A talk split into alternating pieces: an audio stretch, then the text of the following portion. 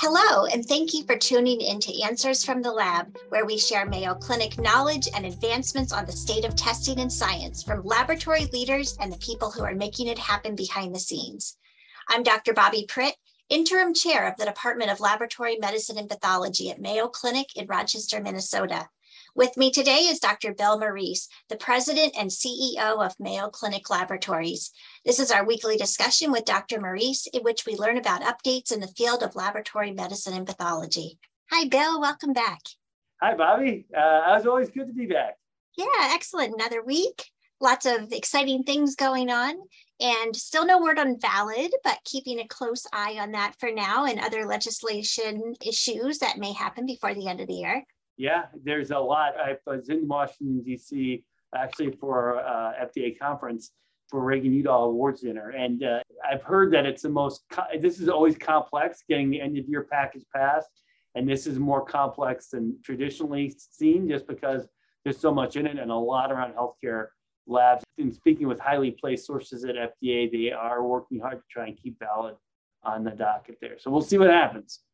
Yeah, well, you know, of course, Valid is all about lab developed tests. We've been talking about it for so long. I'm sure everyone knows that.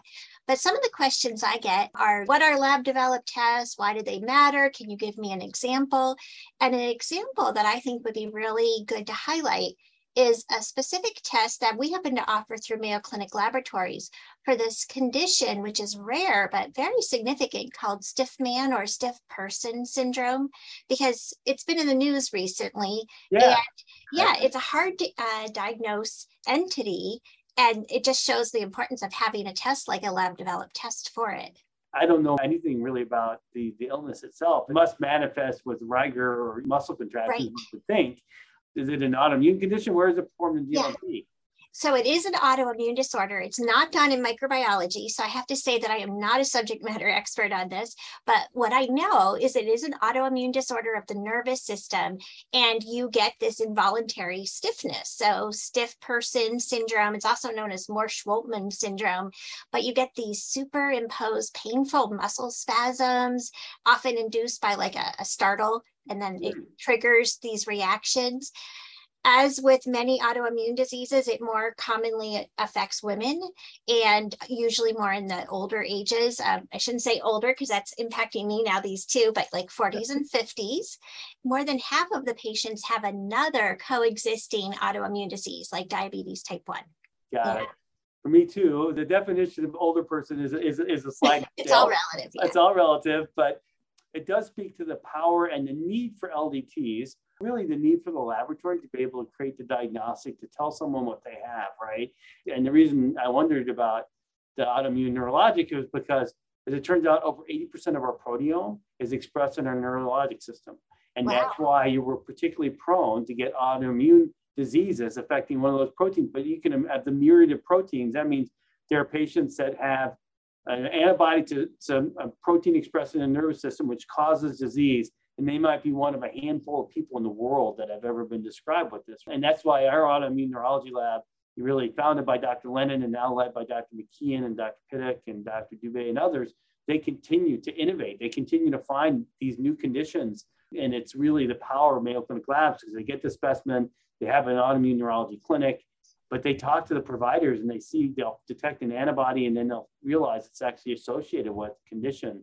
So it's it's fascinating. It shows that diagnostics need to be at the leading edge. And I think, and I share with you, a Mayo Clinic alumnus who I had the chance to work with in internal medicine, actually reached out to me with a lab test that was run in. I think now this one I think was run in your area against something you're familiar with because he's an he's an anesthesiologist. I'm not sure if he's retired or not. I have to ask him, but he's also been an avid outdoorsman for. And when he was a resident here, we were residents together, and he developed a red meat allergy from a tick bite. He had that diagnosed here by a test done in in Clinton Does that sound right? It's mostly right. It's actually, again, not clinical microbiology, but it is something I know about.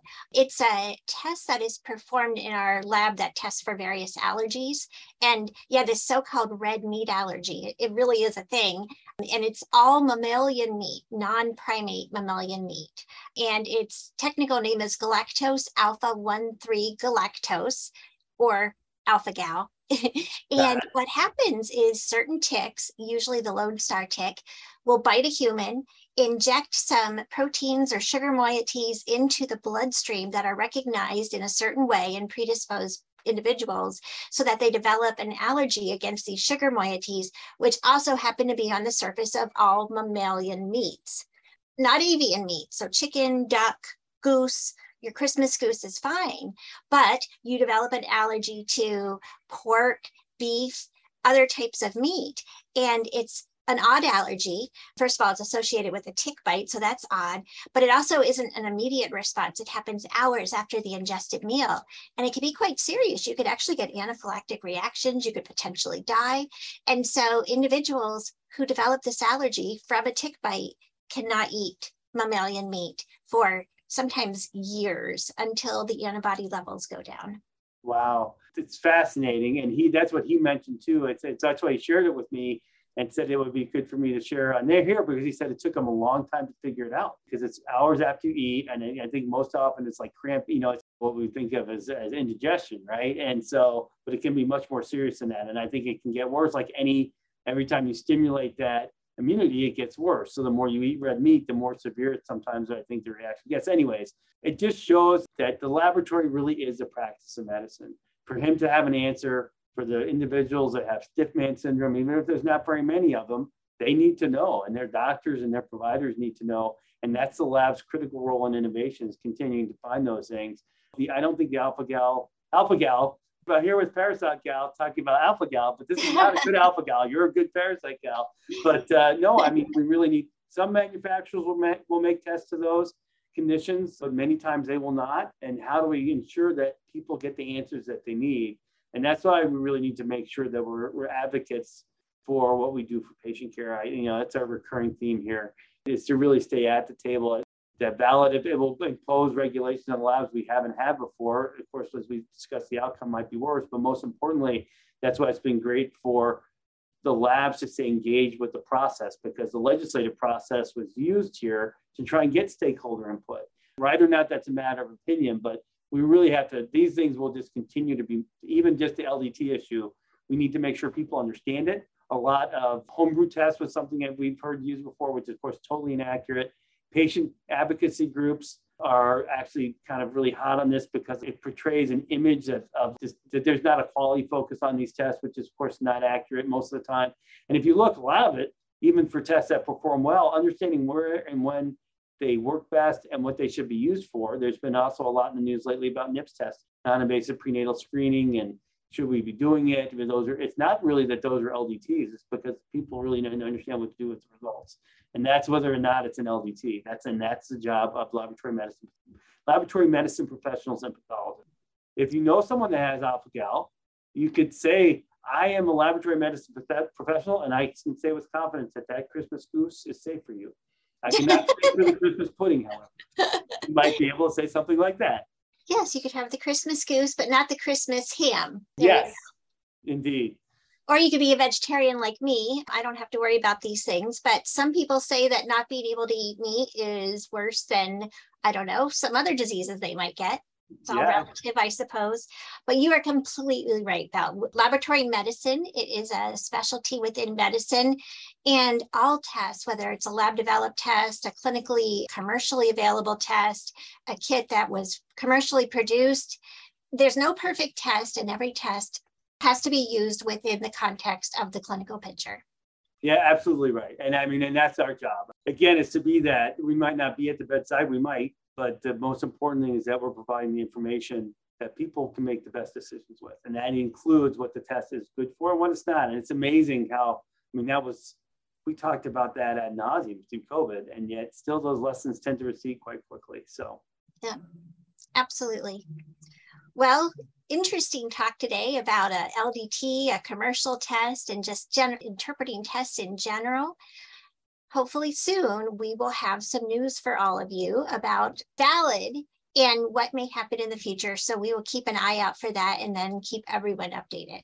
Yes, it'll be a very interesting a set of discussions after the new year when we, we will know what we know. We'll know what the rules are or are not. It'll be an interesting time for sure. All right. Well, until next time. Until next time, and I hope everyone's enjoying a festive holiday season, however you celebrate it. Yes. Happy holidays to everyone.